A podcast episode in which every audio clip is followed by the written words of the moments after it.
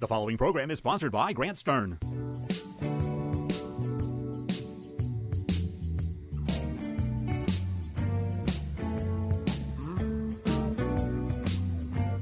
This is the Only in Miami show, sponsored by Morningside Mortgage Corporation of Bay Harbor Islands. Tonight's show is hosted by Grant Stern. Find out more about our sponsor at www.morningsidemortgage.com. That's www.morningsidemortgage.com.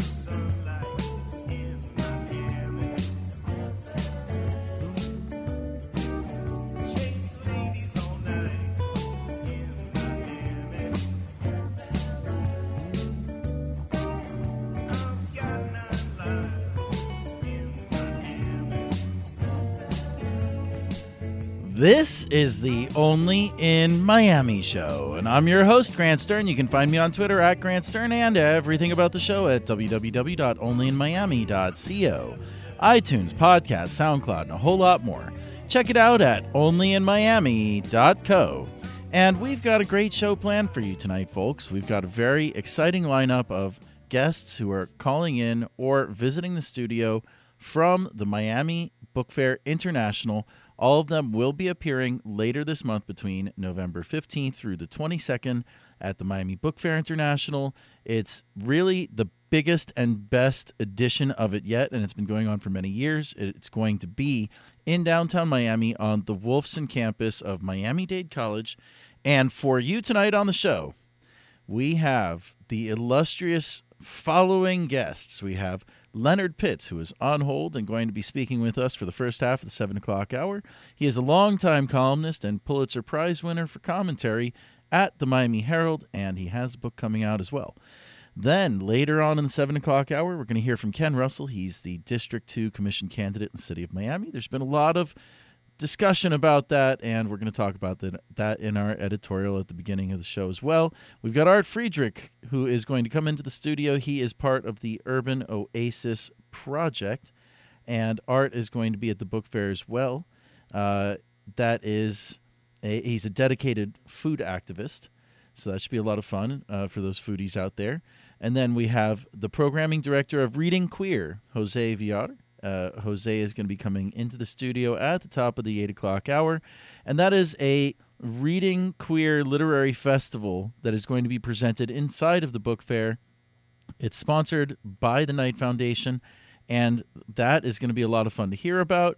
Then, in the rest of the 8 o'clock hour, we have one of the co founders of Credit.com. His name is Adam Levin, and Adam is going to be calling in to talk about his book, Swiped how to protect yourself in a world full of scammers, phishers, and identity thieves.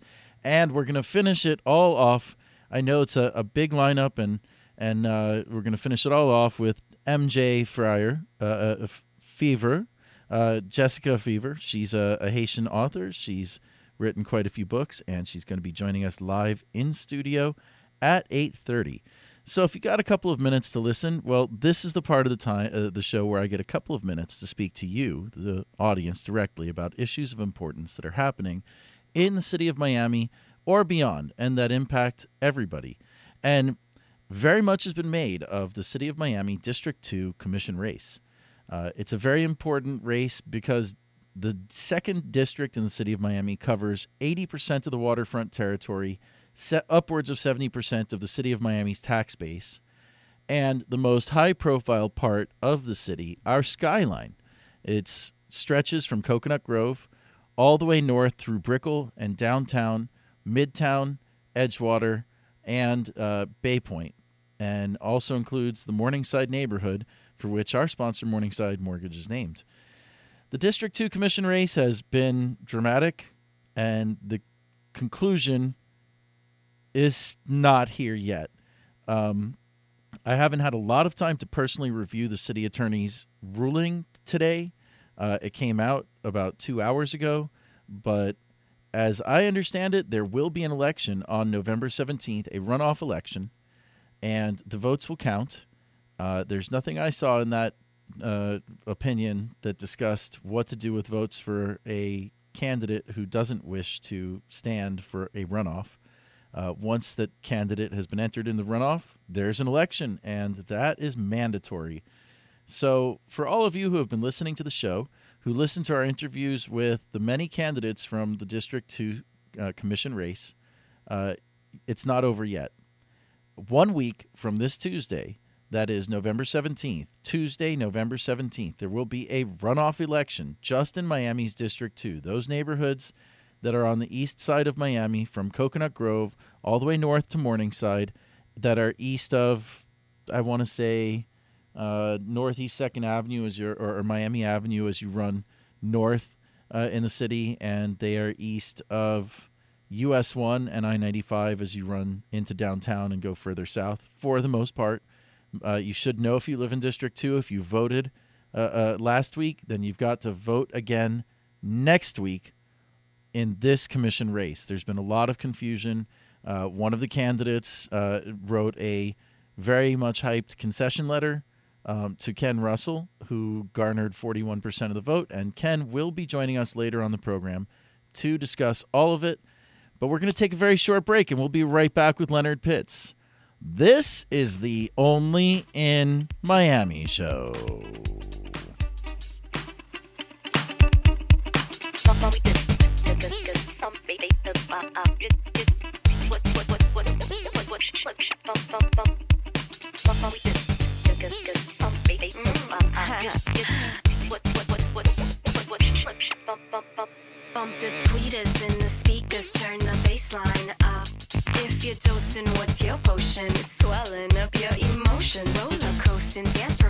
She's ego tripping, you're boasting. Focus, focus, focus,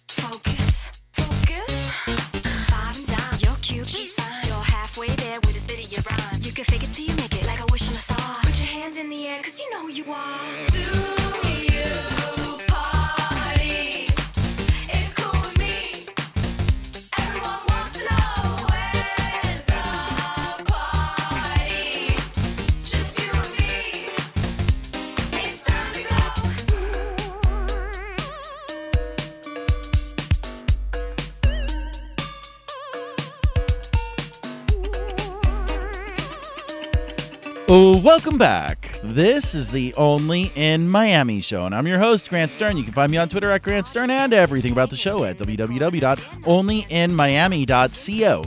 iTunes, podcast, SoundCloud, and a whole lot more. Check it out at onlyinmiami.co. And we're back live with Leonard Pitts on the line. Leonard, thank you so much for joining us tonight. It is my pleasure. Thank you for having me. So, Leonard, tell our audience a little bit about your writing career with the Miami Herald because I think that most people in town who read the Herald uh, have read your columns, but not everybody out there in Radioland is reading the Herald, I guess.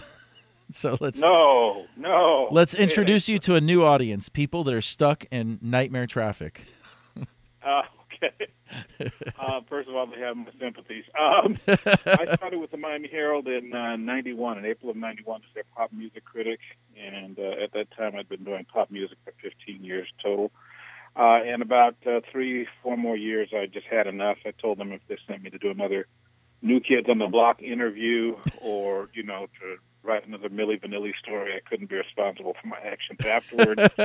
and they, you know, they were kind enough to uh, to you know take me off the beat and to uh, allow me to write the column, uh, to start the column that I do now, which is the general interest column, essentially on social issues um, and you know the, what they call the politics of the human condition, which is a term, a, a lovely vague term that I that I that I really kind of like.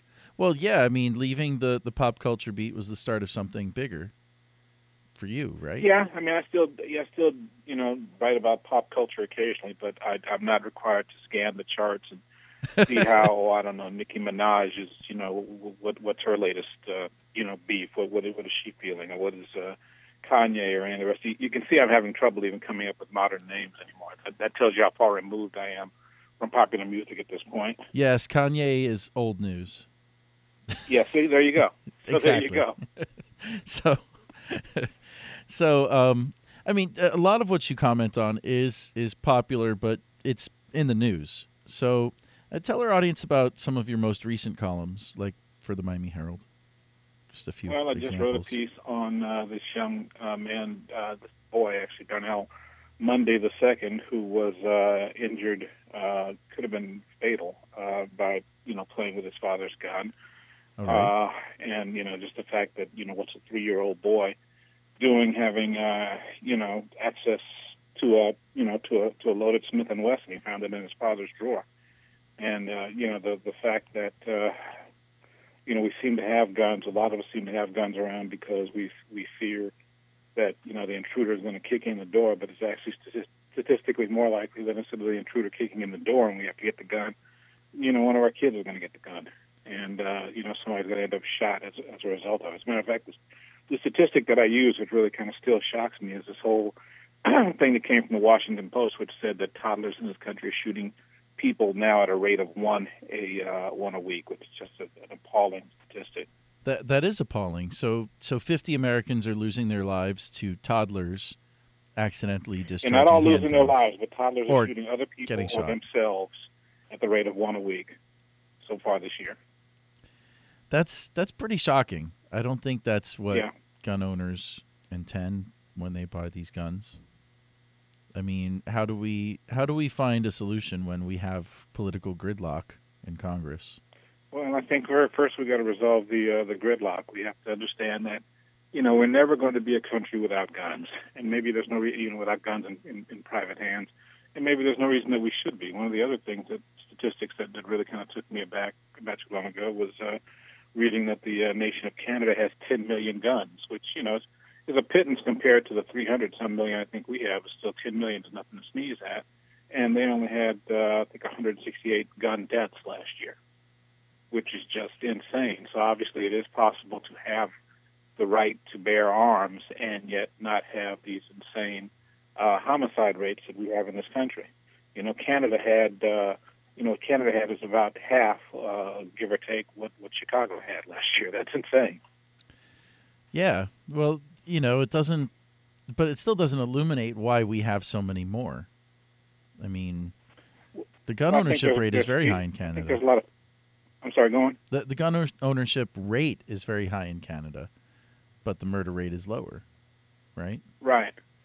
I, yeah, I think there's a certain amount of fear uh, in this country, and I think it is. Uh, it, I think it's sort of in our national DNA, and I think it's certainly fanned, particularly by electronic media. This idea that somebody's always coming to get us, or somebody wants what we've got, or somebody wants our life, or, so, or whatever. I think you, you know, that that's that's part of of who and what, who we are and what we've been.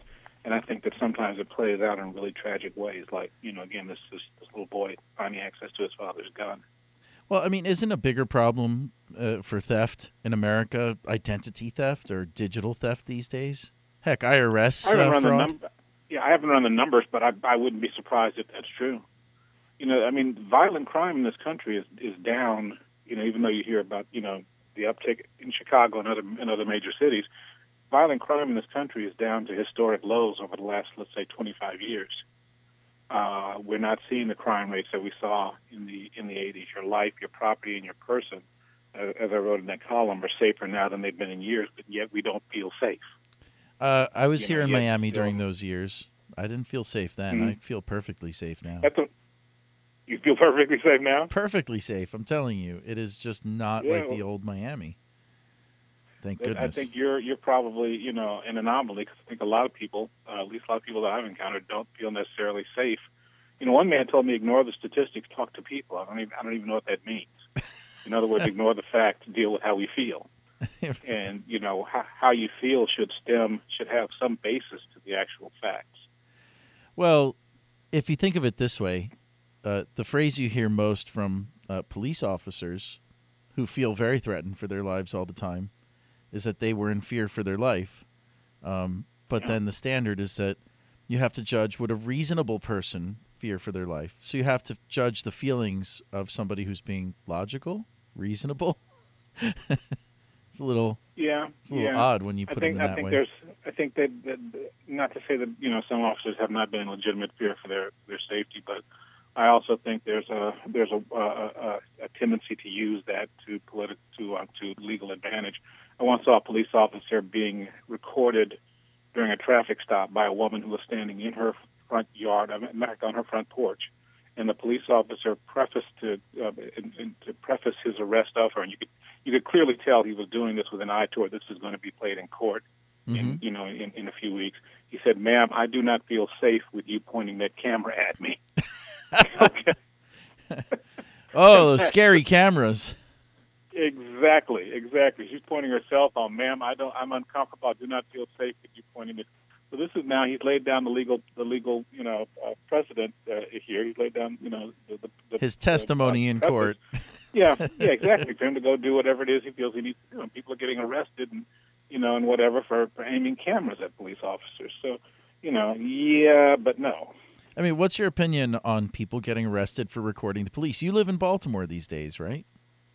I lived uh, just south of Baltimore, closer to D.C. actually. But yeah, I you know I think that that's insane, uh, and I, I did write a column about that recently. Here's the thing: we are you know in, in this country you're under surveillance pretty much from the moment that you that you walk out of your front door. You're on the surveillance camera at whatever the business or establishment is that you visit. Uh, the um, the red light cameras looking at you. You know, Sure. the uh, speeding cameras looking at you and the police are now driving around town with these uh, scanners that read your license plate and check it against uh, wants and warrants. Sure, So that's right. Camera. So Oh, yeah, they- police should They just whole drive by. police should somehow be exempt is ridiculous.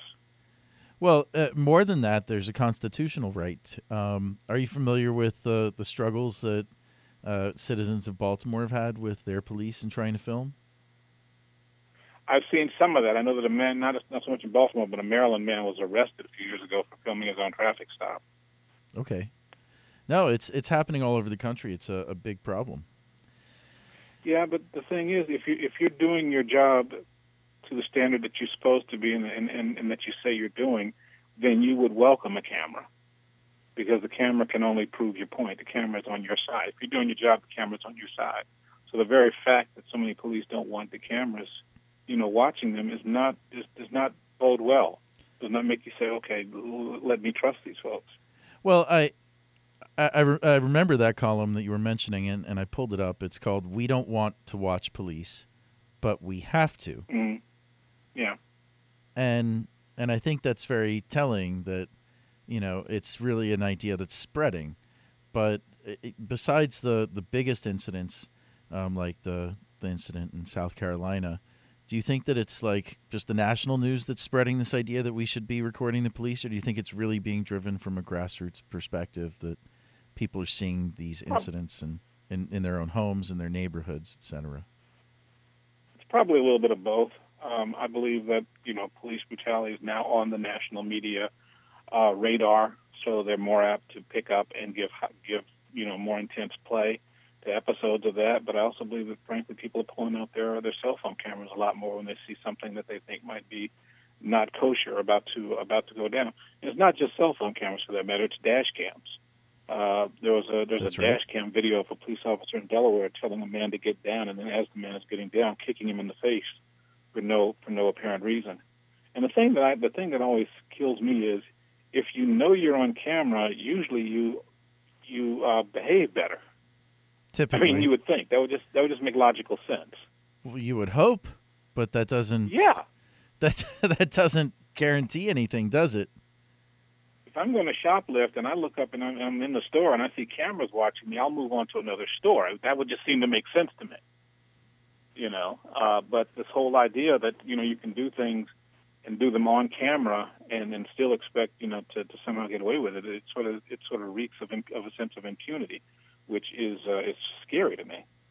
Well, we see all sorts of incidents that are caught on camera that, that filter through the news. Some of them are, you know, fights or disturbances or, or oddities. But why do you think we see such a high percentage of police incidents uh, versus just regular, everyday Meshuggah incidents? Like, uh, I mean, there's no better way of putting it. Like that incident on Yeah. South Beach with the ketchup bottle.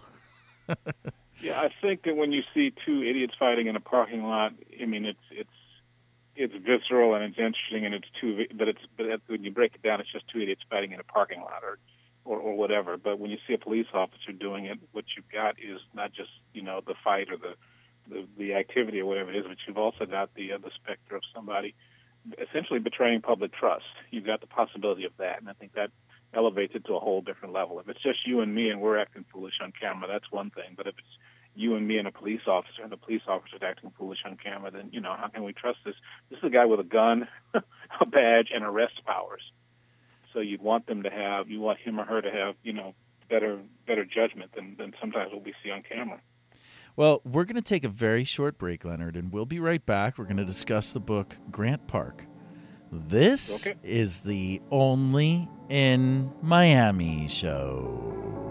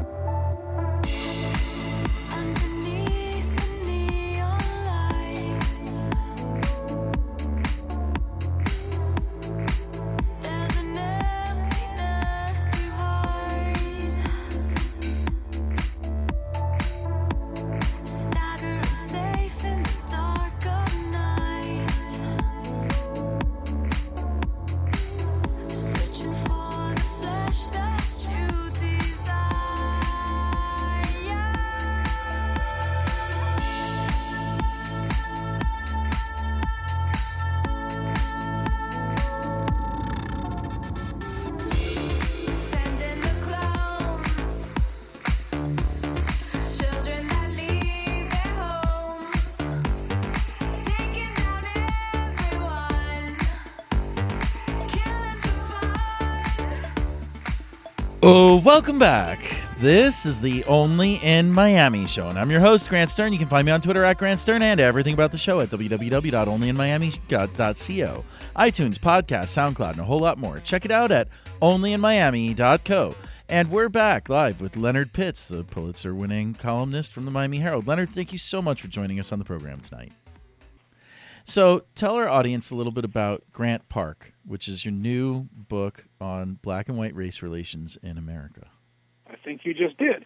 Um, Grant Park is a novel about uh, race and disillusionment. Uh, the, the two main characters are an African American journalist and uh, and, and his editor is a white guy, and uh, it follows them from their days of uh, you know militancy on the one hand and, and just sort of optimism and, and, and, and, faith in terms of the, the battle for, for civil rights in the 1960s to the uh, eve of the uh, 2008 election when they are both, for, for different reasons, just very disillusioned and and kind of uh, kind of burnt out uh, on the hope that we're going to ever get it together with regard to race. It's sort of bracketed by the um, assassination of Martin Luther King Jr. Uh, in 1968, and of course the election of Barack Obama as the first African American president 40 years later in 2008. So, did Barack Obama's election solve the problem of race in the United States? Barack Obama's election uh, revealed and highlighted the problem of race in the United States.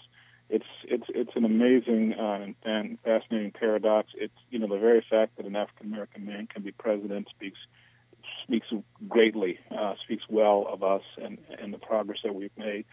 But the fact that we you know spent what three, four, five years, whatever it is, debating whether or not that man was born in the United States, and the fact that you know And that guy is the, member- the most Sorry? popular candidate for president on the Republican side this year, too.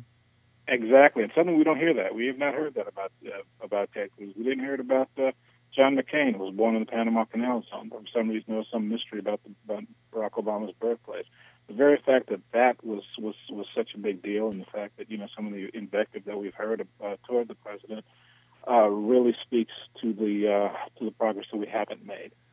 Yeah, and, and the irony is that Trump couldn't produce his own birth certificate either. I hadn't heard that really. Yeah, it was destroyed in a fire. That's that's great. Yeah, yeah, I read that a while back. yeah. so, uh, you, one of your recent columns is entitled "Why Black Lives Matter Resonates." Mhm. Let's talk about that. Um, Okay. I mean, that's uh, you know, it's a whole column about it, but a lot of people say a lot of things. There's a lot of rhetoric flying around on the internet. But what's so important about Black Lives Matter? What is the main importance? In your opinion? The main opinion? importance is that, and, and the reason that the that an organization with that name or, or movement with that name is necessary, is because historically in this country we have acted as if Black lives didn't matter. Uh, we have shown this in any number of ways, beginning with our founding document, which you know, in which Black lives were valued at I think it's three fifths, uh, three fifths of other lives. Black lives and the lives of natives were, were valued at three fifths of other lives. And from that day till till this day, right now, we've always acted as if African American lives mattered uh, mattered less. It, it, you know, if you uh, if you look at death penalty statistics, you are much more likely, significantly more likely to get the death penalty if you kill a white person than, than an African American person. As somebody who doesn't support the death penalty, I wish I wish nobody got it. But the very fact that there's such a racial stratification there speaks volumes in, in terms of what we value and, and, and, and what we don't. Well, why do police supporters and those who oppose the Black Lives Matter movement uh, feel so strongly that saying Black Lives Matter somehow denies them? Well, I think that what happens when you have, you know, those kind of complaints is that people are people are looking for anything that they can find to sort of to, to, to discredit them and really not to have to deal with the issues that a Black Lives Matter raises.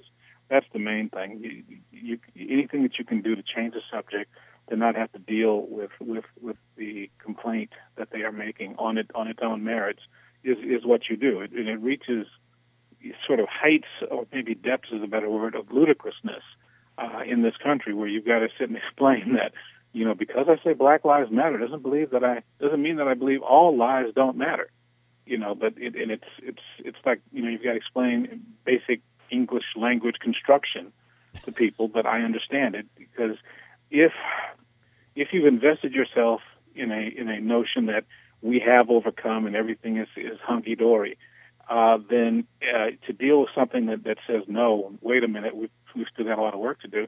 That requires you, if you're if you conceive, consider yourself a moral person, that requires you to take some action. That requires you to care. That requires you to get up off your backside.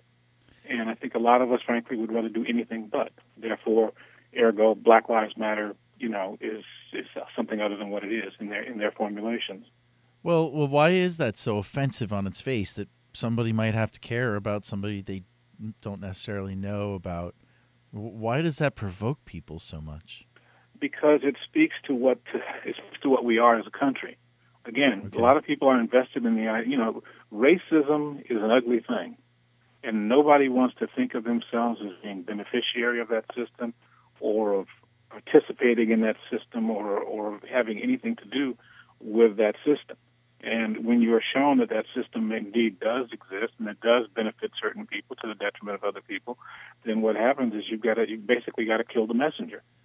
Well, why? But but you know, why did see happening here? but why were these incidents so underreported by the media, say ten years ago? Because uh, this kind of behavior doesn't just happen overnight. No, it's not new. Uh, what ha- what what happened ten years ago is frankly there, there weren't any uh, cell phone cameras. You know, there were, and you saw what happened with um, his name was George Holliday, the uh, pu- the um, plumber who uh, filmed Rodney King. Sure. You know, that was sort of the first of this this this wave of, of videos demonstrating in, in, in pretty sharp detail and pretty visceral detail what African Americans have been complaining about for uh, for many years. And even at that, you know, people found ways to ignore it and to make it other than what it is. And it's happening again with, uh, you know, in cases where there are video, in cases where there isn't video, in cases with Oscar Grant, with uh, with Eric Garner, with uh, with all these other cases, you know, where there is or isn't video. The one that I haven't seen anyone yet be able to uh, to uh, deny is the uh, shooting of Walter Scott in the back. That's so brutal and so, you know, obvious that you know people really they're they're, they're not left with a lot to say. But But I, I have to disagree video with you. They did deny it before the video came out. The, the I the police, police report did. said quite the opposite of what happened in the video. yeah. They yeah, did I, I deny think the officer did, but I'm talking about the, the people, you know, American Oh, people in general. sure. No, yeah, I I agree. After the video came out, nobody denied it, but it's it's kind of striking that the police denied it so vehemently. They took the officer at his word. Um, there was somebody else who showed up on the scene later, and and nobody mentioned that he was shot in the back while he was running away. But see, the officer will always be taken at his word, and as the as the you know African American witness or, or or victim, you know you're always considered you're always going to be considered suspect uh, in terms of in terms of what you testify. If what you testify contradicts with, with what the officer officer says. And you know, it's bad enough when there's no independent evidence, but when there's video footage, you know, clearly documenting who's telling the truth and who's not, it gets a little bit frustrating to uh, to to hear it still being denied. I told you a moment ago about the police officer who kicked the man in the face in Delaware uh, as the man was obeying a command to get down on the ground. It's, I think two grand juries refused to indict that man. That's right. Two grand juries. If you, and if you look at the video, nothing could be clearer. Oh, there's a story uh, we reported on photographyisnotacrime.com today about a police officer who was acquitted of murder charges for tasing and then shooting an unarmed man wearing a jacket. And she claimed that she was afraid he was going to reach into his uh, jacket when he was being like, you know, zapped with electricity and withdraw a gun. And the jury bought it and they acquitted him or the her excuse me they acquitted her the the police officer who killed the uh, older white gentleman yeah, we're, we're we're very eager to court to accord police the benefit of the doubt which is one thing but we accord them the benefit even when there's little or no doubt so as a country how do we find a way to move past that and what do you think we need to do to make changes so that this subsides this wave of violence by police officers against citizens, the the wave of arrests for recording, um, you know. I don't know if there's a wave of violence. Like I said, I don't know if there's a new wave. I think that it's you know people you know being more sensitized to it right now. But I think that as a country, with this and other issues, we frankly got to quit being some moral cowards, which is a, a, a term that I've used a lot. Like I find myself using a lot in the column in the last few years. You know, we we we've got to have the the moral gumption to see what what is there right in front of us, to, to, to own what we know, and then to get up off our backsides and do something about it. One of the things I've been saying on the book tour is that you know when you hear African Americans, uh, you know you, you hear this outcry from African Americans. There's you know almost 40 million African Americans in this country, and you hear this outcry lamenting you know the the fact that we are subject to a different kind of justice than other people in this country. How dare you, you know, assume that well, they're they're you know they're making it all they're all making it up, or they're crying for nothing, or they're crying because in in, in uh, I believe it was Jeb Bush's famous formulation they they want to get uh, stuff they want to get free stuff. You know, well that's Romney's thing. Free People don't stuff. holler for, for no reason. People holler because they're in pain. Well, Leonard, I really appreciate you calling into the program. Tell our audience a little bit about where they can find you online, on Twitter, um, your website, and where they can find the book, Grant Park. You can find me on Twitter at uh, at Leonard Pitts one. You can find the um, column at uh, MiamiHerald.com. You can find me at LeonardPittsJr.com, and the book is available, as you said, at Amazon, at, at Books and Books in the Gables, uh, and uh, you know, at, as I say, at fine booksellers near you. At very fine booksellers near you, and Yeah. for uh, everybody out there in our audience, Leonard has two Twitter accounts. There's Leonard Pitt, Leonard Pitts Jr. and Leonard Pitts Jr. One. Actually, JR one is the only one that I. if there's another, I don't know anything about it. Somebody may be doing something under my name. Yeah, there's there's just a Miami Herald one. Uh, oh, the Herald one. Okay. yeah, yeah, the Herald Okay. one.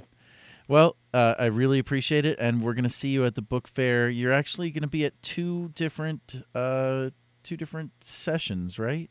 So I hear. Yeah.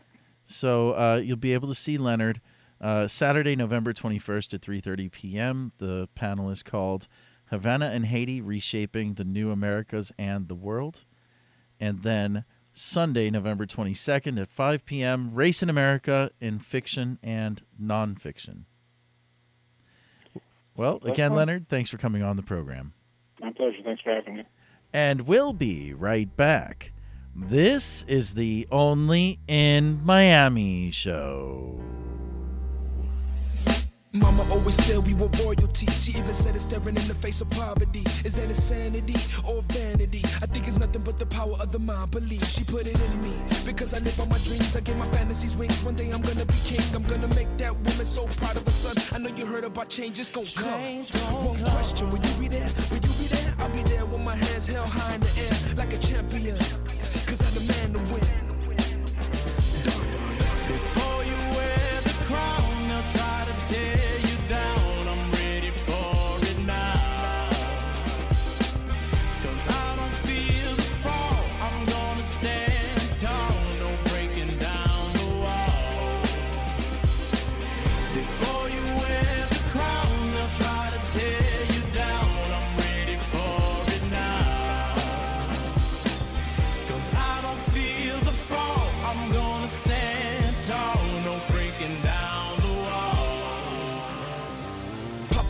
Never fold my cards. Focus my mind and don't take my eyes off the prize. Cause life is a blink of an eye. You're here, then you're gone off to the other side. My time is a gift and I use it. I spend every day making beautiful music. But you don't have to hold the tune to serenade a room. Just stay high like noon, even in the gloom. Darkest clouds never block the sun. Just rise above and you're already won. No obstacle can't be overcome. If you think that you can, then it's already done.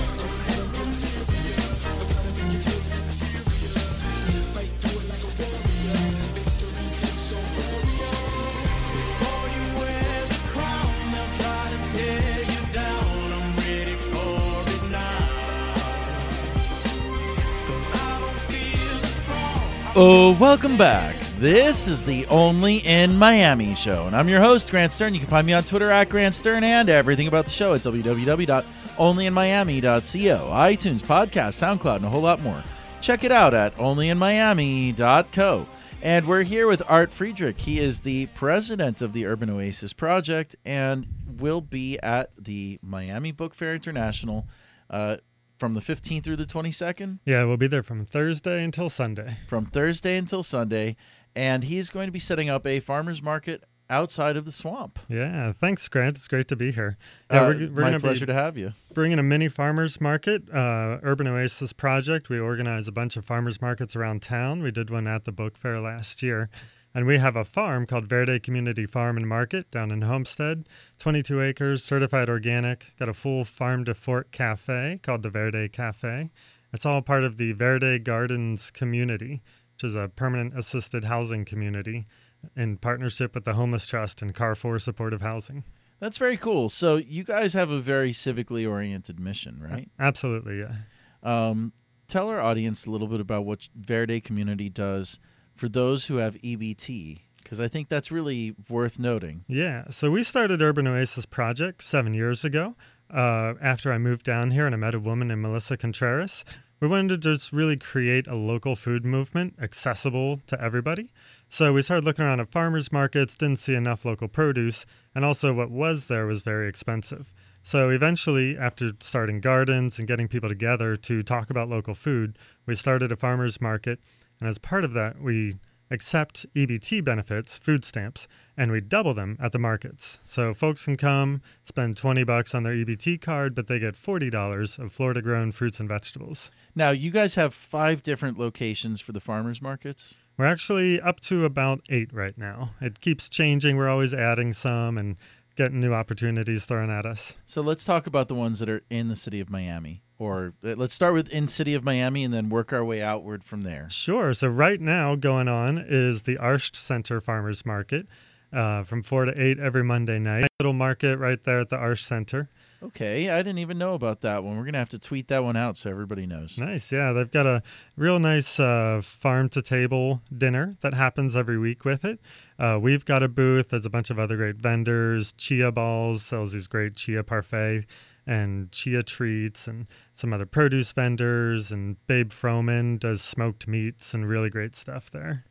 That's awesome. So there's the the uh, every Monday night Yep. from four to eight p.m. When did you guys start that one? Uh, well, we don't actually run that market. We just have a booth at it, but it started last year, um, about this time last year. Okay, and uh, are you guys on Twitter by the way? We not really. Not really. Okay. I have an account, but it's not very active. Uh, No, we, that's we, fine. We do a lot on Facebook, so we have a really active Facebook page. We have a group and a nonprofit page. So we post a newsletter every Friday, letting people know what new things are coming into season, what new things are going to be at the farmers market, all kinds of special events that are coming up. We have things, a lot of different events, especially at this time of the year, like November 14th, right before the book fair starts. We're having our farm open house. So that's next Saturday all day long. We're doing free farm tours. You can come to the farm, really check it out. Uh, it's a really beautiful spot down there in Homestead, right on your way to the Keys if, for anyone driving down to the Keys. That's awesome. And then you guys also go to Legion's Park, right? Yeah, we've Legion been running Park. that market for about five years now. That's kind of our flagship market, I would say. It's our biggest one. We have about 30 to 40 vendors every Saturday from 9 to 2. Rain or shine, we're always out there. Okay, and then Uh, you guys go to Fort Lauderdale as well, right? We do have one location in Fort Lauderdale. We go to the Las Olas Farmers Market on Sundays from 9 to 3. Um, we have a small new market in Hialeah at Amelia Earhart Farm, um, Farm Village. So, a really beautiful tree shaded area, animals nearby. What day is that one? That's on Sundays from 11 until 4. Alrighty, and then uh, you're also at Tropical Park. Yeah, that's our other really big one. Um, our one of my market managers, Carl Templer, runs Tropical Park Farmers Market. It's really community created market. So just a bunch of folks came together, really wanted to see this happen.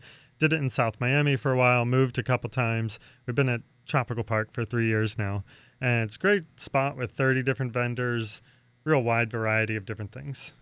Alrighty, I mean, you guys are really out there hustling, making sure that you hit all these different farmers markets. It sounds like you're at one every single day practically. Uh, mostly on the weekends. Um, we just started doing once a month and Fridays in Overtown uh, as part of the Folk Life Fridays. Uh, we were really happy to have an event to come back to in Overtown because the biggest part of our mission is to really tackle food deserts and to make food accessible to a lot of people that really don't have great access, especially to fresh and especially to locally grown food. So being in Overtown, being in areas like Liberty City has always been a big part of our mission where, you know, it's so much easier to find a convenience store, find cigarettes and alcohol than it is to find any sort of fresh produce. So we just started going to the Folk Life Fridays, Overtown from 10 until 2. It's a really fun event. There's always music, a bunch of different people selling food. We bring a bunch of vegetables and just have a great time meeting people out there and connecting them with uh, you know different things that they haven't seen. Like today, I brought you some new things from our farm, like a ghost pickle. So it looks kind of like a cucumber, but it's kind That's- of a real light yellow yellow thing, right? Yeah, that's actually a cucumber. But it's a ghost pickle. Yeah. Why is it a ghost pickle? well, most of the time they actually are pure white on the outside. I Oh, think we get so much light here in Miami that uh, they grew pretty yellow. Uh, might have something to do with kind of their u- very unique soil. You know, a lot of plants they'll change how they look depending on the soil that you have. True, true. Uh, maybe it's very alkaline. Who knows? uh, what else do you have here? Because uh, our audience obviously cannot see these wonderful fresh veggies, but you brought quite a few of them. Yeah, we got some really nice scallions. Um, those are coming in in abundance from our farm. Yeah, yeah, nice green onions. Those have been real popular. Last night we had a wonderful event at the Vagabond Hotel called uh, Tacos and Tequila. So it was a taco and tequila showdown. Had 12 of the top chefs. It was all a fundraiser for Urban Oasis Project and our EBT doubling program. So there was almost 200 people out there. So we were sampling out the scallions, also nopales, cactus leaves, real lemony flavor, really nice. Cubanelle peppers we also have here, and jalapeno peppers. Uh, our season here in Miami is just getting started. Uh, we have a CSA program where folks sign up to be part of the farm for the year. So you get 20 weeks of a box of vegetables prepared for you from the farm. Every week it comes to you, you pick it up at any of the markets, or you can pick it up at the farm itself. And you save money because you kind of committed for the season. It really helps us make the investments to be able to start the season. So, uh, how much does it cost to participate in the CSA program? That means you get uh, what, like a box of fresh veggies every week Yeah, delivered? yeah. Or you have to CSA stands for Community Supported Agriculture. So it um, brings the risk of growing everything and spreads it out from just the farm owner to the whole community that wants to be fed from a local farm. So that's kind of the idea behind a CSA. We made a bunch of different options this year. Um, so you can get a full share or you can get a half share. Half share is really good for one or two people who eat occasionally at home. Full share is great if you're juicing or if you really like to cook a lot, um, like to use a lot of vegetables every week. Um, and then you can also do a trial. You can do a half season for 10 weeks, or you can sign up for the whole season for 20 weeks. So it can run anywhere from a low end of $215 up to a high end of the full season full share for $625. and the full season. I mean, ba- basically, like that's just up front, right? You don't pay installments. You pay the Uh, whole thing, or It's uh, two installments. Yeah, you pay half of it right up front, and then by the end of this year, you have to pay up the other half to ensure your vegetables that are going to start on November 21st and run all the way up until April 2nd. Gotcha. So you get almost six months worth, I guess. Really, Uh, 20 weeks. 20 Yeah. weeks. That's awesome.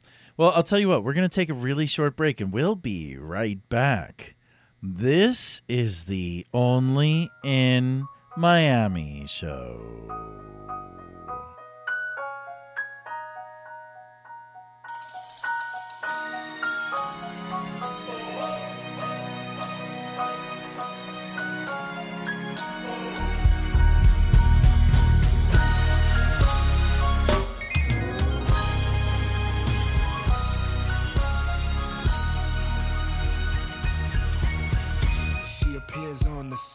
Her body's on point and her walk is mean. The crowd parts like the sea. They can look, but a touch they could only dream. He loves a challenge, so he licks his lips. He's inspired by her arrogance. His first words make her body tense. She can't leave cause she feels his strength. Now she can't help but listen. But she's down to her last defense. And she says, Why you being so persistent? He says, I speak what I want into existence. She never heard a man talk like this. Never seen somebody so confident. Driven to the point of death. Gets what he wants, even if it means no rest.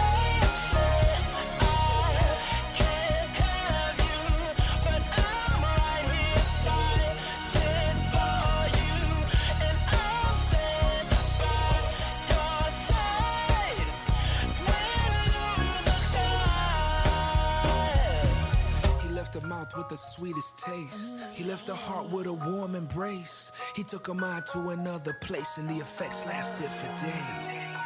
No ordinary love story exists that could illustrate how the spark was lit. And why his love gave a spirit a lift. The puzzle piece just perfectly fits. But with the sunshine came the rain, pouring down great clouds of pain. Everything started to change. After that, he was never the same. She bound to the very end, her with the power within. All her fears blew away with the wind. She was stronger than she'd ever been.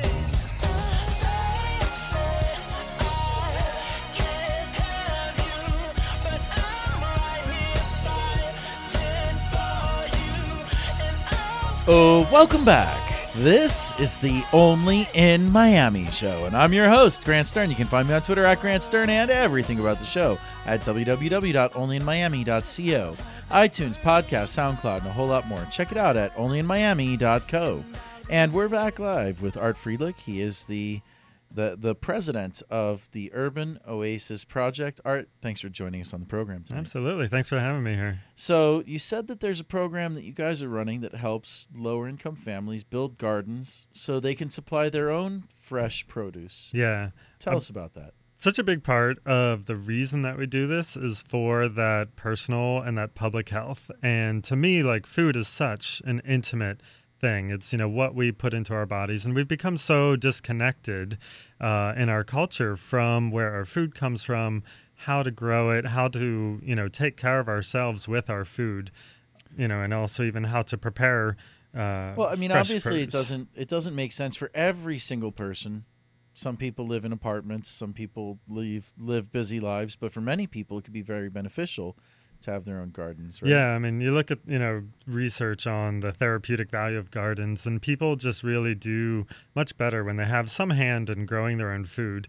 So we met someone who really wanted a garden. He was working a minimum wage job, but trying to support his family, and you know his minimum wage job was selling organic foods to people, but he couldn't afford to feed his family on that same food, and he Well, really isn't saw that a symptom importance of what's really messed up in our country right now? That you have people who are selling things they can't themselves afford. Absolutely. Yeah.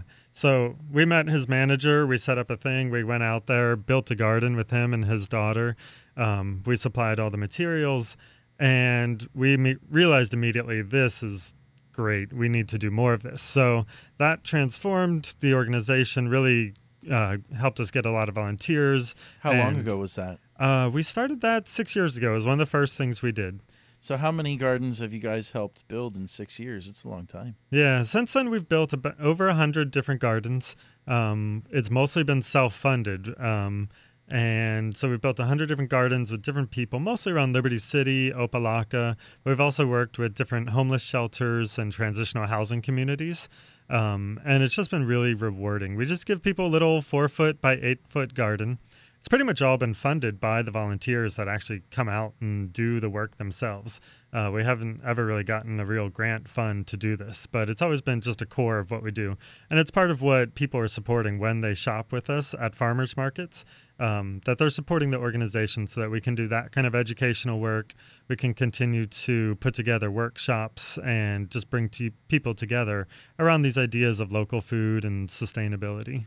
Well, there was a recent article in the New York Times, and it notes that even General Mills, the giant food conglomerate, is dropping all artificial colors and flavors. Uh, Perdue, Tyson, and Foster Farms are limiting the use of antibiotics in chicken. Kraft is dropping artificial dyes from its macaroni and cheese. You'd mentioned that there's there's a few pillars of why this local food movement is so important. It seems like some of the bigger companies are starting to get it, but what are these three big reasons why everybody should be concerned about what they're putting in their body? Yeah, for me, Urban Oasis Project, we really have three different goals that we're working towards at the same time. So, the first one is the environmental sustainability, supporting small local farms that can really take responsibility for the environment and make that a priority. The second one? The second one is also the economics, uh, giving people, supporting local farms, giving them the money and the local economy so that we can have more jobs.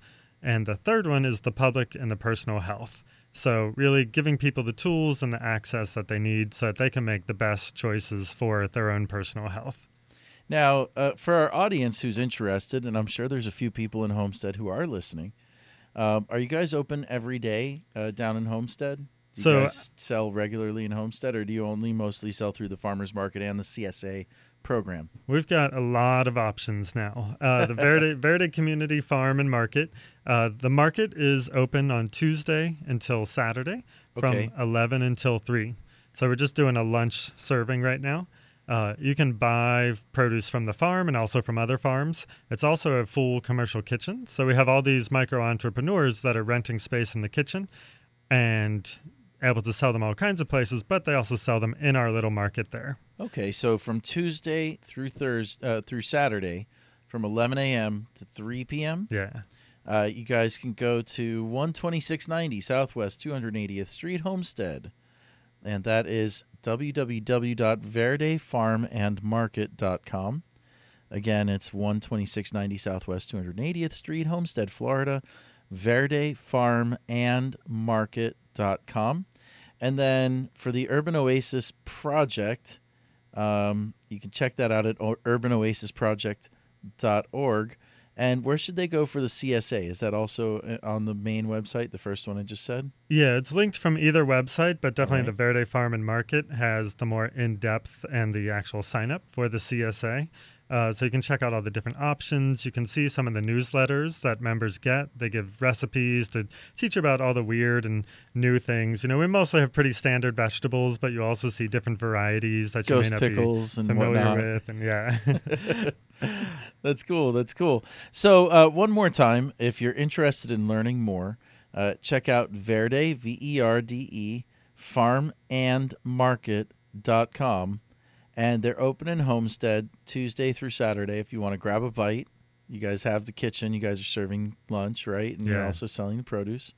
And they've got farmers markets all over town. There's Legion Park, uh, Tropical Park.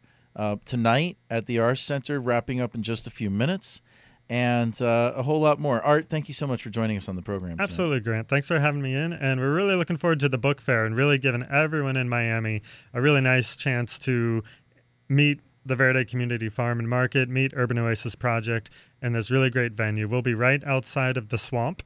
Thursday night from 5 until 10, we'll have our cafe serving food fresh from the farm, cooked up in our Verde kitchen. And we'll be there Friday, Saturday, and all day Sunday. Alrighty, check them out at the Miami Book Fair. And we'll be right back. This is the Only in Miami show.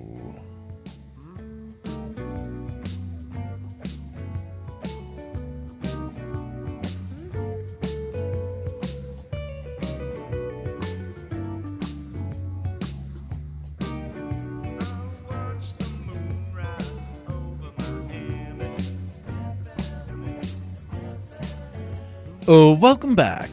This is the Only in Miami show, and I'm your host, Grant Stern. You can find me on Twitter at Grant Stern and everything about the show at www.onlyinmiami.co. That's iTunes, podcast, SoundCloud, and a whole lot more. Check it out at onlyinmiami.co.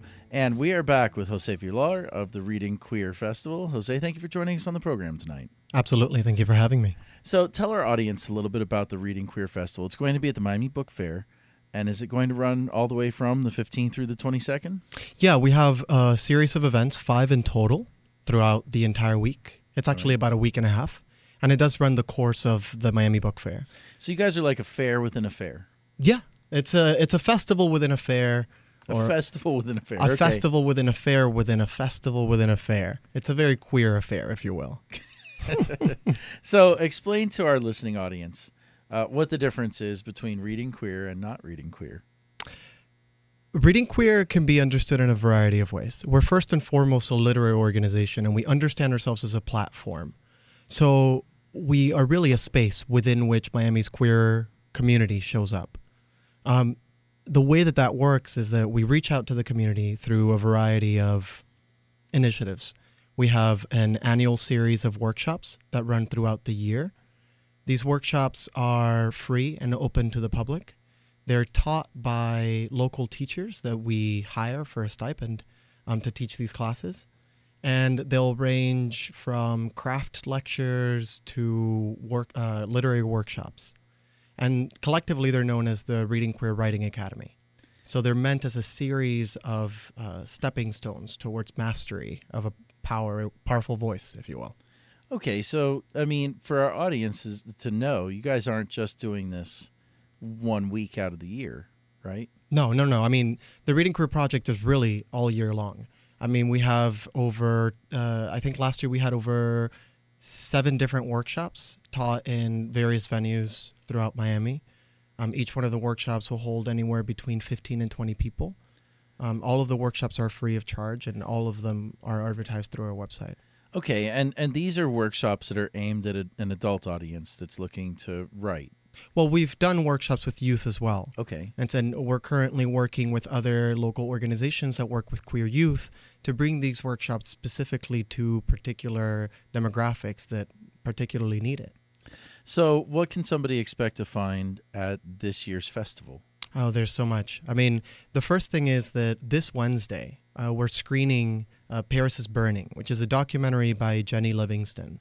And the, this year is the 25th anniversary of the screening of that documentary, which chronicles the ballroom scene in New York in the 1980s. And for those of you who don't know what the ballroom scene is, it's a, it's a kind of pageant um, done in a queer spirit where h- what they call houses, which are groups of queer kids headed by a mother, one single queer kid. So these are alternative family structures for kids who have been thrown out, who don't have families. Um, and they compete in different categories. The most notorious of which is Vogue, which Madonna sensationalized in the 1980s. Um, we're going to have a mini ball that will follow the poetry reading, which kind of headlines the festival. And that'll happen on the 18th, um, Wednesday the 18th, and it's called Paris is Still Burning. Okay, At what time is that at? That will be at 6 p.m. Okay, and at that's the Olympia Theater. right. I was going to get at that. That it's not all happening inside the boundaries of Miami Dade uh, Wolfson campus, right? No, so there will be, let me see, one, two, th- there'll be three of them that will happen within the Wolfson campus. Um, but there will be this these two, Paris is Burning screening happening this Wednesday at O Cinema at 9 o'clock.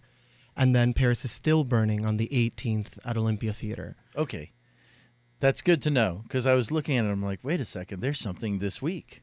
Yeah, no, this is this is what kicks off the festival is this week, and the documentary is really legendary and historical, um, in the sense that it, it chronicles one of the first queer counter uh, countercultures um, that has had a lot of influence to this day. I mean, the ballroom scene is very much alive and well. There's a bustling ballroom scene actually in South Florida, and it's with members of that scene that we've worked to program the second part of the poetry reading that will be happening on the 18th. And that poetry reading will be with David Tomas Martinez, the author of Hustle, Dawn Lundy Martin, Justin Philip Reed, and Danez Smith. Wow, it's a great audience. I mean, a great lineup. Excuse me. Hopefully, it has a great audience. So, um, okay, the first event is Wednesday, November 11th at 9 p.m. at O Cinema. That's in Wynwood. Uh, you can get your tickets through readingqueer.org. Then Paris is Still Burning will kick off the full festival in conjunction with the book fair. And then you have uh, Queer Verses celebrating the Lammys. Explain that one. And that's on Sunday, November 2nd. So the Lammys have been uh, a literary award. It's awarded by Lambda. Um, and they've celebrated the best queer books, the best LGBTQIAA books of every year for the last 27 years. And so we gathered up four either finalists or winners of this prize to read together and, and sort of discuss the experience of, of being part of the legacy of the Lammys. And then you've got the the poetry reading, which is Sunday, November 22nd, right, at noon. Well, there there'll be another reading actually. Oh, Multiple another reading, identities, okay. one readership, um, and that'll be happening that Ah, same day. okay. And so these are consecutive. They're kind of panel readings that happen within the book fair. Gotcha. Um, and it's a it's a kind of full circle for us because we began reading queer with a panel at the book fair uh, many Ah, years okay. ago. So and it was actually um, thematically related to the second reading, which is called Multiple Identities, One Readership, and that'll be happening at twelve on the same day. Right. And then the final event, uh, or is this the final event? I'm not sure. It says uh, Queer Quinceanera. Yeah, it's a queer quinceañera, and and that's kind of the capstone to the festival. Yes, okay. And we kind of go out with a party and a bang. Um, I always wanted to have a quinceañera, so it's it's it's kind of a um, a dream come true for me. There you but go. if you know, if you never got to have a quinceañera, this is the place to go. It'll be a quinceañera hosted by two of Miami's raunchiest and most legendary drag queens, Jalacey and Carla. They do a, like a chonga drag uh, kind of number. It'll be a Um, blowout. Yeah, words. no, 100%. And that'll be at the swamp. Right. That's 5 p.m. at the Swamp, which is a a section of the Miami Book Fair International. It's dedicated to local artists and offerings. And just for everybody who's out there, the book fair does run from the 15th through the 22nd of November. That's coming up later this month.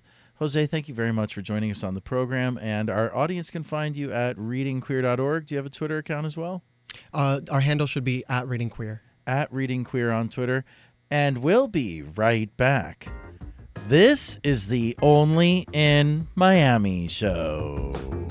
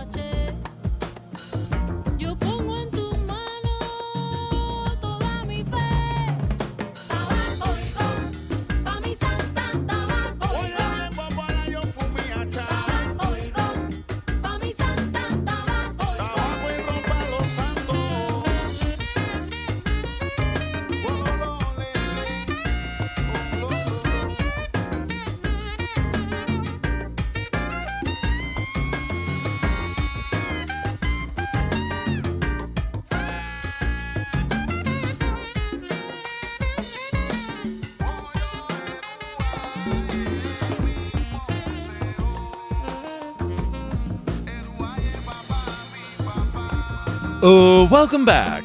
This is the Only in Miami show, and I'm your host, Grant Stern. You can find me on Twitter at Grant Stern and everything about the show at www.onlyinmiami.co. iTunes, podcast, SoundCloud, and a whole lot more.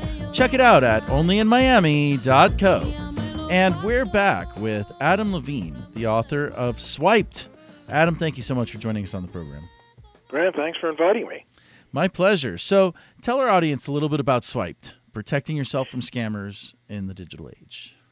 Well, the book is really based on the theory that everything that we've learned about identity theft has to be relearned because what we've learned is, you know, you have to figure out a way to prevent it. And while that would be great news, in light of the fact that millions upon millions of people have become victims of identity theft and victims of breaches, and in fact, breaches have become the third certainty in life, that instead of just thinking about prevention, we have to focus on what I call the three M's, which is you need to minimize your risk of exposure, but if you're on the wrong database at the wrong moment and the wrong person gains unauthorized access, you got a real problem.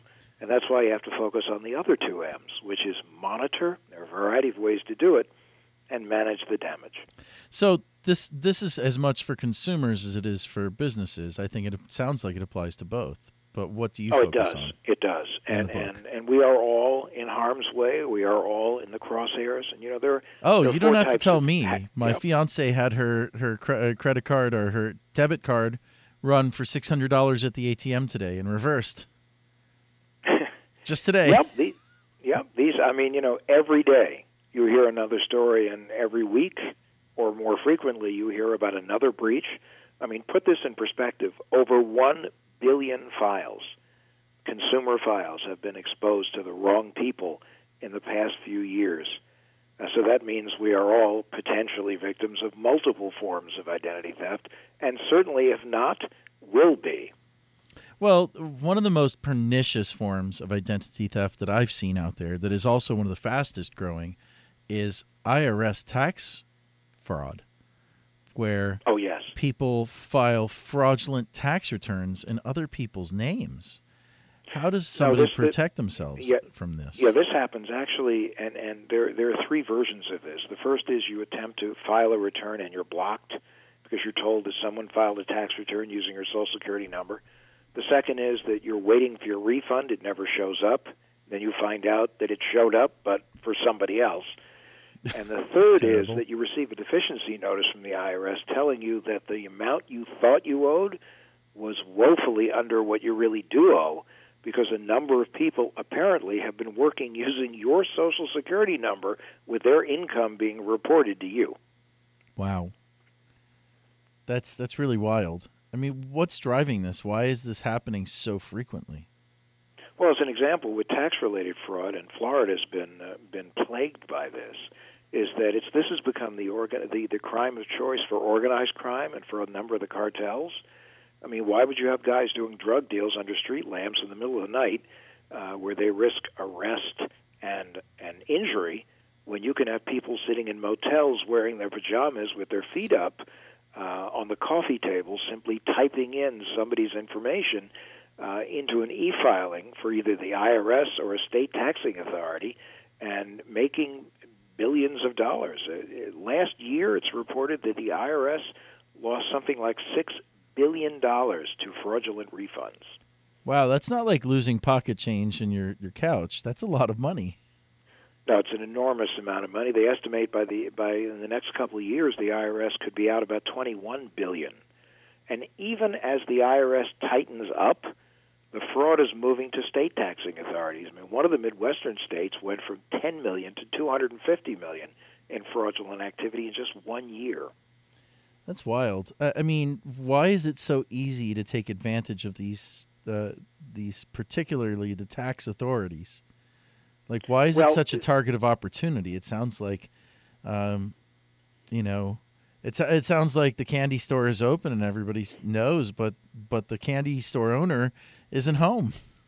No, that's for sure. Well, well, the, there's a, there's a few problems. First of all, in order to file a fraudulent tax return, really all you need is a name, a date of birth, a social security number, and then you can doctor up a W-2 form. And the thieves basically file early.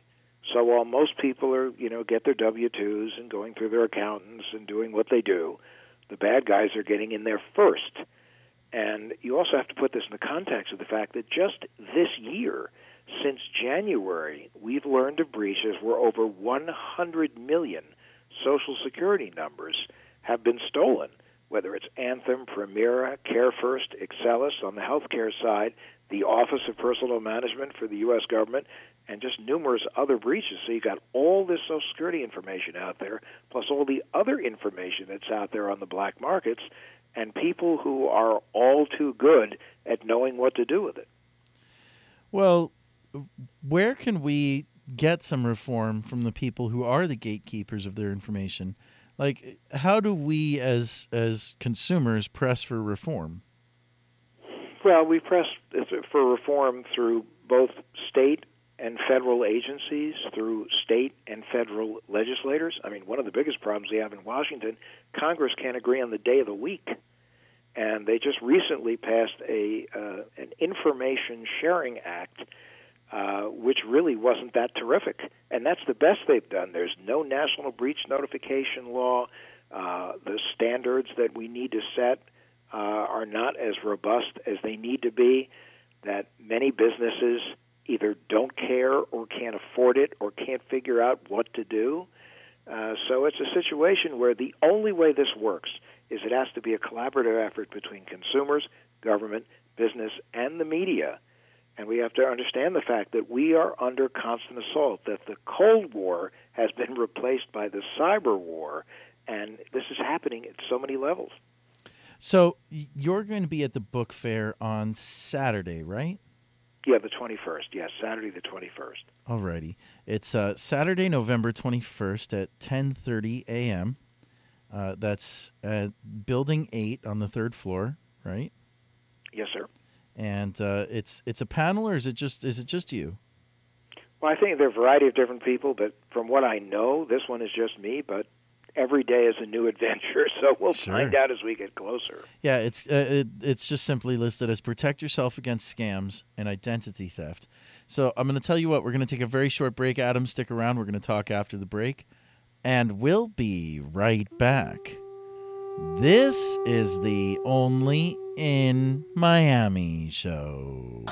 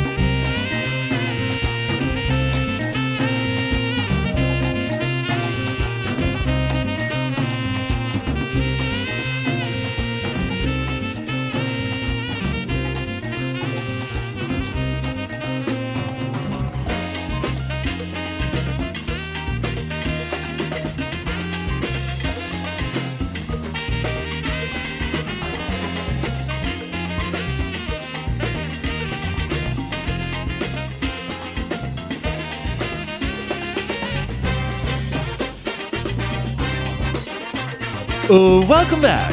This is the Only in Miami show, and I'm your host, Grant Stern. You can find me on Twitter at Grant Stern and everything about the show at www.onlyinmiami.co. iTunes, podcast, SoundCloud, and a whole lot more. Check it out at onlyinmiami.co. And we're back live with Adam Levin. He is the author of Swiped and one of the co founders of Credit.com. Adam, thanks for joining us tonight. Again for having me. So tell our audience a little bit about what got you into credit in the first place. You are co-founder of Credit.com. Uh, personal finance is probably something very important to you. No, it, it always has been, and my interest in it really started when I was quite young, but it really accelerated when I became the director of consumer affairs for the state of New Jersey uh, from 77 to 1982, which is before the floods. And uh, I, um, um, one third of all the complaints that we handled at that time uh, were credit related. And, oh, and oh, by the way, when I was head of consumer affairs, a good friend of mine, Walter Dartland, was the consumer advocate for Dade County, Florida, and we worked together on a number of projects. Oh, well, if you're you know investigating fraud, Miami's a great place to start. Well, unfortunately, yeah. Well, also because you know Miami is a gateway uh, into this country, and normally when you have border states or, or gateway states, uh, you have uh, enormous fraud issues. Yeah, no, no, it, it's I don't know. I mean, there's there's fraud issues everywhere. Let's face it. I mean, states like Illinois have just as much political corruption as Miami, but uh, because we have a slightly better public records law, I guess people find out about these things. But the the credit theft, the identity theft that's going on down here, it's it's pretty epic. Well, it, it is, and, and if you look at the states that have kind of led over the past few years, you have Arizona, border state, uh, California, border state, Texas, uh, Florida. So you know, it, it, Sunbelt it is states. a problem. Like states where a lot of people are moving to. There's a lot of migration. People feel maybe a little bit more transient, I guess. Oh, absolutely. No, it, it's it's an issue. I mean, look, identity theft is an epidemic. It's actually a pandemic. Um, it's worldwide. You know, we hear a lot in this political campaign about uh, building the wall, or as somebody refers to it, the Great Wall of Mexico. But unfortunately, You mean the Great Wall of Trump? About, huh? The Great Wall of Trump. yes. Yeah, that, that's true. That's true. The Trump wall. But what we don't hear about, and if you look at the political campaigns, nobody's really talking about the cyber wall. Now, the truth is, it's impossible to build a cyber wall because of the connectivity uh, worldwide. That being said, there's not enough uh, focus on what we do about cybersecurity in this country, and cybersecurity is a terrifying situation. I mean, not only all the identity theft situations that we confront, but also the fact that a well timed, sophisticated attack could bring down the power grid, could bring down the financial grid. You could see serious loss of life uh, based on something like this, and, and, and it's just not receiving the attention it should. Well, you're you're the second guest to, to on tonight's show to point out that uh, cyber threats are rapidly eclipsing, you know, in-person threats when it comes to safety, theft, and security. Oh no, absolutely. And the fastest growing crime in the U.S. is identity theft, and uh, and that's again because in order to commit it, uh, you don't have to necessarily be anywhere, and and in fact, a great deal of it is uh, committed by people who are not only not in this country, but they are beyond uh, prosecution in this country because either they're in an area that that that that the the government in that area is protecting the cyber thieves, or that government's position is whether or not we're protecting them, we really can't even begin to deal with it. We got enough of our own issues, so you know, leave us alone. And and that's the scary part is that, that identity theft is a crime that that oftentimes just can't be resolved. And even if it is resolved, even if they arrest the right guys, by the time they're arrested, they've already sold and resold that information to many other people. So this sort of it has a it, it has a life of its own. It does. So tell our audience, Adam, a little bit about how you were involved in the creation of Credit.com. I think a lot of people know about Credit.com. Yeah, we we started actually we're one of the oldest living dot coms, and uh, uh, we, we created it back in 1994, and in fact we're able to get the domain by swapping a hard drive for it. Oh, that sounds like a good deal. Yeah. So that's how far back we go. That's awesome. It was it was originally started to be it was based on a book and then an infomercial, except that into the filming of the infomercial it became clear that expenses were rising so rapidly and everybody wanted a piece of the action that it almost became economically prohibitive unless you had a huge, you know, bestseller. And on top of which, credit is a very personal subject. And the most successful infomercials are ones that sound like it's a used car deal. And you really can't mix credit education, credit protection with sounding like a used car salesman. Uh, so as a result, my partner walked in, my business partner, he said to me, There's this new thing, and I think it may work. It's called the internet. and and he said, We can start marketing products and services on the internet and, and our, our educational services. We're going to get a wide audience. The great news is it's it's it's a new world. It's a free world. We can get out there and, and ex- get exposure for the company, and that's that's really how we went online in 1995, and uh, that's how it all began. That's awesome. I mean, you know, it you have to be at the right place at the right time, and takes a lot of, uh, you know, insight to say, well, this is the place to be, and you guys obviously chose a great domain name. so, what does Credit.com do today? What does it provide? Well, it today? is it is an educator. It's an advocate. It's a place where you can ask questions and get answers. It has enormous content on uh, on credit education and information subjects. Um, it also uh, helps to match consumers with products and services, but those that are appropriate to them. Uh, the educational uh, resources are all free. Um, it, it, we were literally the first site that ever offered uh, free uh, credit information and free credit uh, scores, and uh, it was attached to nothing. So you didn't have to give down a credit card because you know the the big rap on a lot of the sites that were involved in in free credit scores in the past and free reports were the fact that you would have to provide um, information, credit card information, which would then be billed 30 days later unless you stopped it. Oh, the our case, irony that yeah. all these credit providers, when people are just looking for information on their credit and to protect their credit identities, are actually collecting their identity information. Well, there, and, and the important thing about credit is that it pervades every nook and cranny of your life, uh, even to the point now where in the job evaluation uh, world, it's there. Now, Senator Warren and, and some others in Washington introduced legislation, and there are a few states that have it where credit reports cannot be part of the job evaluation uh, process unless it is definitively tied to you're involved in something involving credit or money. Um, but if you think about it, a home, a car, a credit card, uh, student loans, um, job evaluations, insurance premiums. I was just going to say auto insurance premiums, they're they're factoring that in so that if you have good uh, credit, they assume you're a good driver. which I realize sounds a little bizarre, but apparently they have had studies that correlate uh, credit scores with driving. Um, now, I, I see where credit might make sense if it involves either life insurance or, let's say, fire insurance, because there's always a concern if somebody is under a great deal of pressure because of problems in their lives, they might either do something to themselves or they might be distracted, uh, you know, when they uh, when they're doing something, or they might, you know, create a problem involving a building or something. But uh, and I guess one argument might be that if you are diverted over credit issues, you might not be focusing on driving, and therefore it might uh, it might impact your ability to focus. I'm not sure, but it has played a role in the insurance industry for years now. Yeah, yeah, quite quite a few years. I mean, believe me, I could talk about the credit all night long.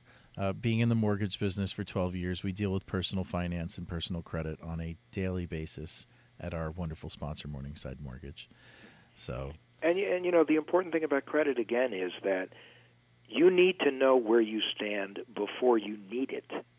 That long before you need it, not a day before thing- you need it, but but months because it takes months to to impact your credit report if you want to. No, that's changes. correct. And you know, you have to keep the five things in mind, which is timeliness of payment, um, how much credit that's available are you actually using? Because if you use too much, that that makes creditors very nervous. Well, it's it's The the amount yeah. relate, related to the amount of available credit. So if you use less than a third of your available credit, then creditors appreciate you know that with your higher score, you get a you know better score. But if you're using more than fifty percent of your available credit on any credit card, like any trade line, then it dings your score. Oh no, absolutely, absolutely, and then that's why people have to pay attention to it. That's why I always tell people it's important, and this is one of the three M's: monitoring. is you need to check your accounts on a daily basis or sign up for transactional monitoring alerts, which will notify you anytime there's activity in your account because you have to keep your eye on how much credit you're using because again, the more credit you use, you could you could have credit score issues, but more importantly, if your credit score takes a sudden drop, it might be an indication of either you're using too much credit or that you're a victim of identity theft, and you need to know that as fast as possible. So, Adam, tell our audience where they can find out a little bit more about you online and where they can find you on Twitter. Great. Well, um, you can come to credit.com. You can come to IDT911.com, which is our identity theft company. Uh, you can go to adamlevin.com, uh, or you can go to adam underscore k underscore levin uh, on Twitter. Alrighty. So that's IDT911.com. Of course, credit.com and Adam underscore K underscore levin on Twitter. And at the book fair, the Miami International Book Fair, which is going to be running from November 15th through the 22nd at Miami Dade's downtown Wolfson campus. Uh, you can meet Adam in person Saturday, November 21st at 10:30 a.m. in room 8302. That's building 8, third floor of the Miami Dade downtown Wolfson campus. It's 300 Northeast 2nd Avenue. And Adam, thank you so much for joining us on the program tonight. Hey, listen again. Thank you for having me. And we'll be right back. This is the Only in Miami show.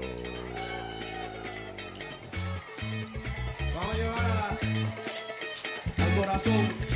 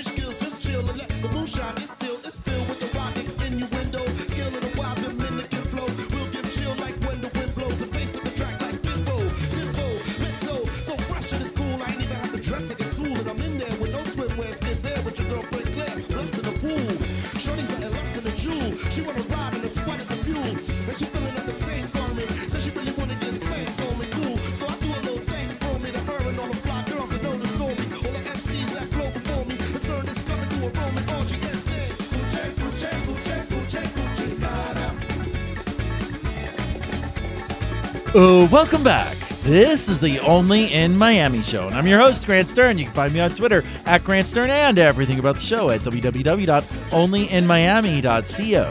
iTunes, podcast, SoundCloud, and a whole lot more. Check it out at onlyinmiami.co. And we're back live in studio with MJ. uh, uh, Jessica F- uh, Fiev is an author.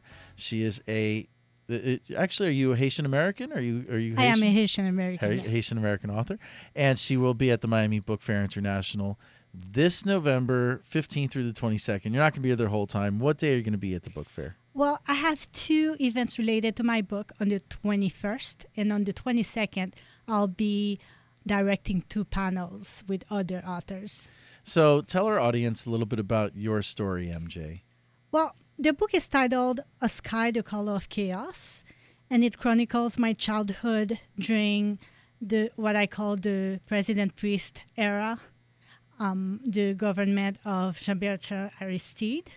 Okay. So um, it covers a time of nightly shootings, home invasions, robberies, the burning of former regime members, it, the story goes from when I was eight until I was 18.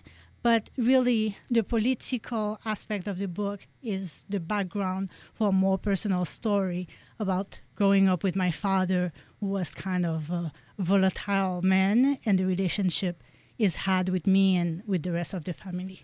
Well, I mean, it, it, our audience would like to know about your personal story too, because you started writing at a very young age. Right. Um, I was in middle school when I started writing, and I got a lot of support from teachers and family members. And when I was 16, I published my first novel in Haiti. I've always been attracted to horror stories just because um, horror stories take you away a little from your own reality and the the the own your own horror, if I can say. Sure, your own personal horror fades away, and Right. it, it helps you suspend the disbelief. You step into this other world. Exactly. So I published my first book at 16, and I never stopped writing. Um, my most of my books are in French, and they, they've been published in the Caribbean. A Sky the Color of Chaos is my first book in English. Oh, okay. So, I mean, you started writing when you're 16, and you're now I'm 34. okay. Okay. 34. Well, hey, you know, I mean, you've been doing it for for, for a while, Right. Mastering your craft. Uh, what en- what encouraged you to cross over and, and start writing in English? Um, well, I moved here. Okay. when did you move here? I was 21 Okay. when I decided to leave Haiti and come here. Um, I wasn't too happy in Haiti because of everything that was going on, but also I had studied med school in Haiti and I had no time really to write and to, to read anything other than whatever was related to my class load. Sure. And I was looking for another career. I wanted to help children with disabilities. So when I came here, I got a bachelor's degree in um, exceptional student education Ah, from which institution? from Barry University Ah, okay. in Miami Shores. Gotcha. Oh, that's very cool. So you've been in Miami for 13 years now. Yeah. How would you compare what happens here to what happened back in Haiti? I mean, there's there's certainly a few similarities. There's some major differences, but let's talk about some of the interesting similarities that maybe somebody who hasn't lived in both places might not appreciate. Well, um, to begin with, in some areas of Miami, I feel like I'm in Haiti. If I go to Little Haiti, for instance, er, um, in the streets, people are speaking Creole. You can go to a restaurant and have some griot, or if it's Sunday morning, you'll get your joumou soup for sure. So um, it's easy to connect with the homeland while being here. Very easy. Right. and of course, the weather. Very hot here, very hot in Haiti. Oh, sure. Um, so, yeah, I, it, it's just like home. But what are some of the pleasant differences? Some of the things that you don't miss about back home? Well, for sure, I don't miss the insecurity that we have over there. Um, of course, there's violence here, uh, there, there are robberies, there's crime, but I feel relatively safe walking my dog at nine, in- at night. Yeah. But in Haiti, as soon as it's dark, you better be inside, unless, of course, you know, you're well accompanied. But as a woman, I would never be in the street after dark. Why is that? What what happens after dark in Haiti? Well, um, there are there's a lot of gang activities in Haiti, um, and also just you know, lots of thieves and a lot of robberies, attacks in the streets, and you know sometimes you go and it's peaceful, it's quiet, and then the next month you return and it's a completely different atmosphere. It's really unpredictable in terms of how much crime there is and how much stability you can expect. So tell us a little bit about the book that you just released, a little bit more.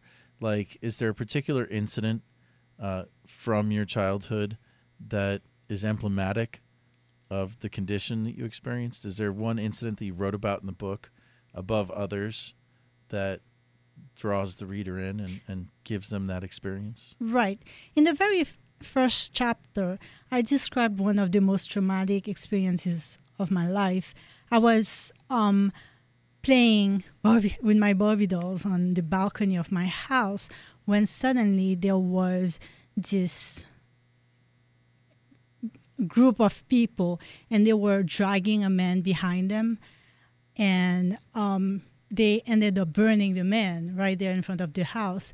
And as a kid you know you're looking at this scene this man being killed being burned alive and it's something i never forgot the book starts um, the Duvalier era is gone, and now people are trying to get revenge against the Macoutes. They were the private The militia. Tonton Macoute. Yes. Well, I mean, for for those who aren't familiar with with Haitian history, uh, there was Papa Doc Duvalier, Right. who was a strong man, and then his son, ba- Baby Doc. Yes. And um, he just passed away a couple of years ago, right? Yes. Very recently. He went back to Haiti and died there. Yes, yes.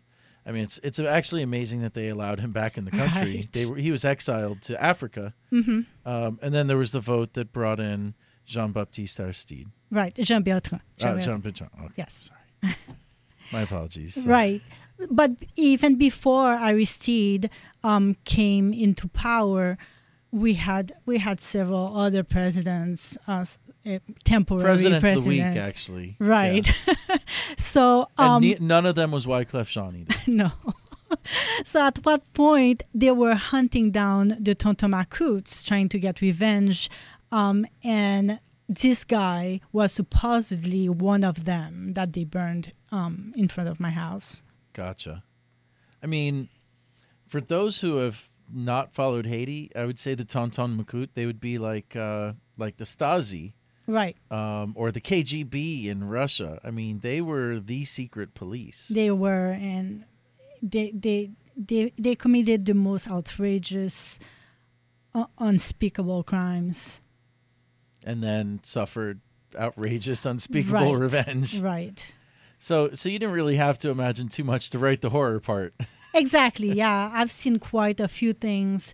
Um, and growing up in Haiti, you know, you see those things and they become what we say, we call in French monnaie courante, like everyday happenings, so that you don't realize how unusual they really are until you move to the United States at 21 and you tell people your stories and they look at you like you you come from another planet. Wait, what's that that phrase again?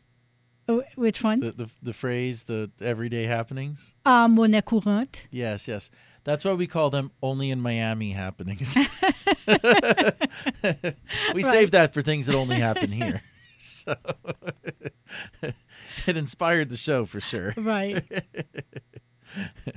so, um, are you writing full time? Uh, is that what? I you- wish, I wish, but no, No. no. Okay.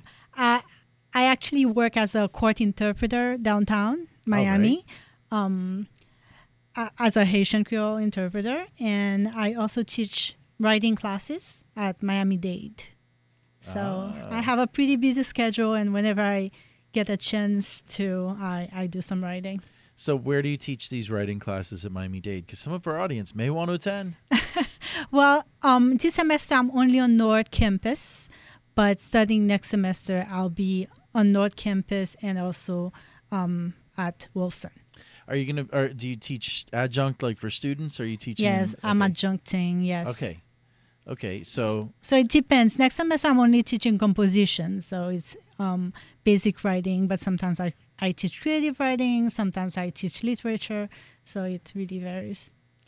Okay, well, tell our audience a little bit about some of these Creole language books because uh, are they in Creole or in French? They're in French. Okay, they're in French, not Right. Creole. Um, tell tell our audience a little bit about your first book, the one that that launched your literary career. Okay. Well, it's called The Fire of Revenge. And it's the the it's really looking at it now, you know, I was 16. It's a pretty simple story in terms of plot. Your traditional horror story, uh, haunted house story. A family who moves to a remote area and the house is haunted, and it's about finding out what happened to the previous tenants of the house. Okay. So Hey, you know the classics are still classic. Haunted houses are something that actually uh, sprung up during the Great Depression in Right. the United States uh, because of the real estate crash and all the abandoned homes. I guess I'm learning something new. Yeah. Believe me, people in Miami can relate to haunted houses. so uh, then, where did you move on from there? Because you've written nine novels now. Right. So um, that first book was um, at at that point I read mostly European stories because the presses were not too sophisticated too sophisticated in Haiti. So books by Haitian writers were difficult to find. So I read mostly books from France or American books translated into French. So it's really obvious when reading the book that I've been influenced by um, American storytellers. And even my descriptions sometimes are a little bit removed from the reality of um, the Antilles. Then I moved on to my second novel called The Beast.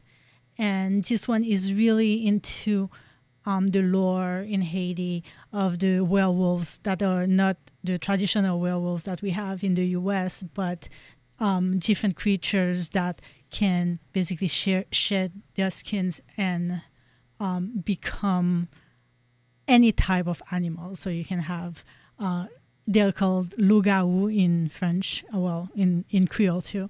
And you can have people transforming into dogs or into um, roosters. So I really use that aspect of our cultural um, tra- tradition of storytelling to come up with the plot for the beast.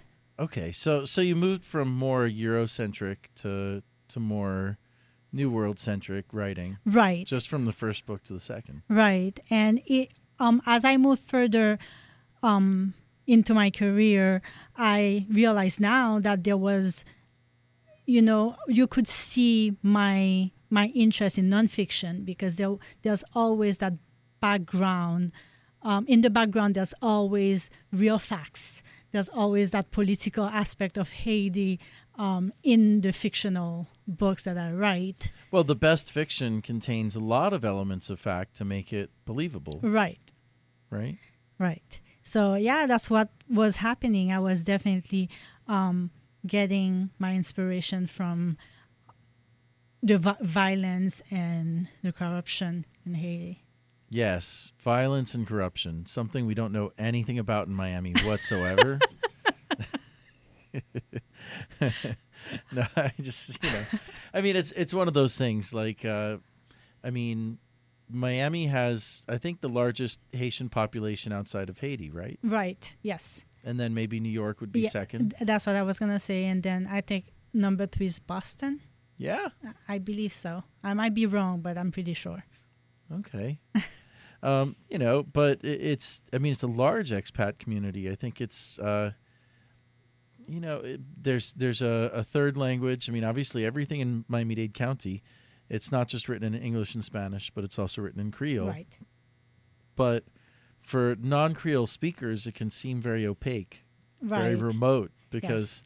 Um, there's not a lot of second language French speakers really Mhm. anywhere in the United States. So, um, I mean, how do people that are interested in this culture gain more entry? Like, how do, how does somebody that wants to find out more about Creole culture in Miami, like, find out more without learning the language necessarily? Well, there's a little Haiti Cultural Center mm-hmm. in Little Haiti. That's They- on 59th Street and Northeast Second Avenue. Yes. They host Haitian related events pretty often. Actually, once a month, they have Big Night in Little Haiti and they feature artists from Haiti. There's also um, bookstore called Librairie Mapou, also in Little Haiti, that features books not only in Haitian Creole and French, but also in English for those interested in learning a little bit more about our writers and, well, what they write about. Sure, sure. So you're going to be actually at four different events, right? Yes. maybe a little, maybe more. Maybe more, but we've got four in the list, so let's talk about these. Land of Upheaval, a literary journey through Haiti's modern history. That sounds like that's more or less about your book. Like that's part. Your book is part of that. Right, my book is part of that. So we're going to cover uh, modern history. Um, we're gonna go from Papa Doc Duvalier with Fabienne Sylvia Josaphat, who, who has a book um, on that topic coming out at the beginning of 2016. Then we're going to talk a little bit about uh, the Aristide era with my book. Then we're gonna go into the time of the earthquake with writer Katia D. Ulysse who has a book um, called Drifting, who talks a little bit about um, all those people who had were forced to leave Haiti and um, come to the U.S. after the earthquake. And um, writer Hector Duarte Jr. is the one who's going to man the panel. All right, he's going to moderate the panel. So that's Land of Upheaval, a literary journey through Haiti's modern history. It's Saturday, November 21st at 12:30 p.m. All of these events are part of the Miami Book Fair International. They will be at downtown's Miami-Dade College Wolfson campus. Then the next one is The World Over Memoirs of Place, Saturday, November 21st at 3 p.m. Right. So I'm going to be with writers from different backgrounds. Marie Mutsuki Mockett is one of them, Nikki Mutstaki and Suki Kim. So we're going to talk about uh, place. Uh, I'm going to talk about Haiti and its impact on me, and I guess they'll talk about their own childhoods. Then we have Expats, Haitian Women Poets in Exile, a trilingual reading in English, French, and Haitian Creole. Yes. This one I'm moderating, so I'm not reading. I'm going to be asking questions and introducing the writers. You'll be sitting in my chair. yes. Get ready. Ain't easy as it looks. Uh, that's Sunday, November 22nd at 12:30 p.m. And that's at the Miami Book Fair International. Then your final event is going to be on Sunday, November 22nd at 4:30 p.m.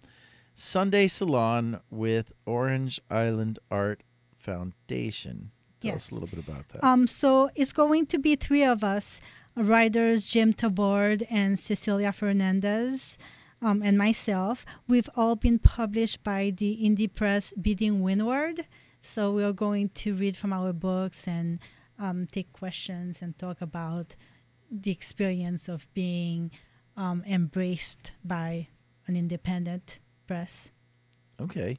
Well, I mean, it's it's a lot of books. There's nine books. The, this is your first one in Right. English. It's called A Sky, the Color of Chaos. A Sky, the Color of Chaos. And you also have a children's book that's published in English, right? Yes, well, it's trilingual English, French, and Haitian Creole. It's called I Am Riding, and um, it's aimed at kids, I guess. Um, I, I, I, I would say five and up. It's it's a it's about my experience riding a bike for the first time. Okay. hey, you know, you got to diversify. Right. That's, that's the new economy. MJ, thank you so much for joining us on the program tonight. Do you have a website that people can find out more? I do. It's um the whimsicalproject.com. The whimsicalproject.com. Are you on Twitter or Instagram? I am also on Twitter. Um, on Twitter, it's MJ um, underscore Fievre.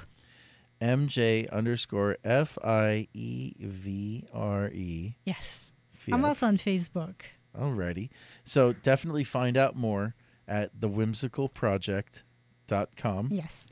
And MJ, thank you so much for joining us on the program. That is basically all the time we have tonight. Thank you for having me. My pleasure. And I'd like to also thank Leonard Pitts for calling in, uh, Adam Levin, uh, Jose Villar, um, Art Freelander, and everybody who made the show wonderful. We'll be back next Monday night. This is the Only in Miami show.